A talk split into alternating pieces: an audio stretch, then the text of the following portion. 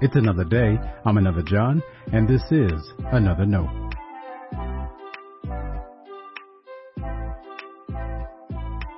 Today's edition of Another Note is titled Making Real Decisions. Our scripture reference today is John chapter 1 verses 43 through 51. As always, may the Lord add a blessing to the reading and hearing of His holy word.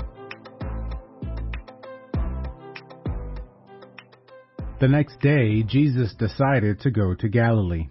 He found Philip and said to him, Follow me. Now, Philip was from Bethsaida, the city of Andrew and Peter. Philip found Nathanael and said to him, We have found him about whom Moses and the law and also the prophets wrote, Jesus, son of Joseph, from Nazareth. Nathanael said to him, Can anything good come out of Nazareth? Philip said to him, Come and see. When Jesus saw Nathanael coming towards him, he said of him, Here is truly an Israelite in whom there is no deceit. Nathanael asked him, Where do you come to know me? And Jesus answered, I saw you under the fig tree before Philip called you. Nathanael replied, Rabbi, you are the Son of God. You are the King of Israel. Jesus answered, Do you believe because I told you that I saw you under the fig tree? You will see greater things than these. And he said to him, Very truly I tell you, you will see heaven opened and the angels of God ascending and descending upon the Son of Man. This is the word of our Lord. Thanks be to God.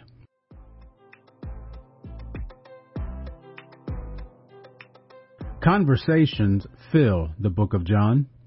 These full blown conversations between Jesus and others shape the picture of the Jesus John wants to present. This Jesus is a total God Lord that lives a total human life. So it makes sense John writes in narratives to acquaint us to Jesus because that's what humans do. They converse. What else does this fully God, fully human Jesus do? He shares emotions with his friends. He thirsted as he traveled. He learned his faith enough to dialogue with religious teachers, and he practiced his religion. All these examples are a part of John's purpose of presenting a very real person, Jesus. Another example we might overlook happens in the first chapter the day after John the Baptist identified Jesus as the Lamb of God who takes away the sin of the world, Jesus decided to go to Galilee. Why? The text doesn't offer answers. We might be right to suppose there were supernatural or divine reasons. Then again, very real humans make decisions like that all the time. They go where they think they need to be. They decide what to do with their time. Sometimes they decide to go here, sometimes they decide to go someplace else. It's intriguing to wonder how Jesus made his decisions. Did he pray about everything he did? Did he make specific plans for each day? It's intriguing because you and I live a very human life too and we must make decisions like Jesus did. So, how do you make your decisions? We never know which of our decisions might have divine consequences. How should that impact how you decide what to do with your life? A total God Lord has a divine purpose for what you do, and a total human Savior lets you decide how to do it. Stay blessed.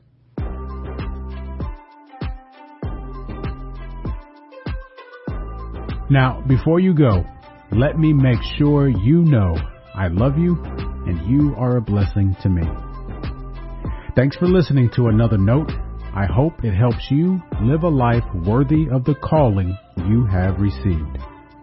Let me know if I can pray with you and help us reach others by sharing today's devotional or leaving a review wherever you listen as a podcast. finally, make sure to check out the website at anotherjohn.com. God be with you.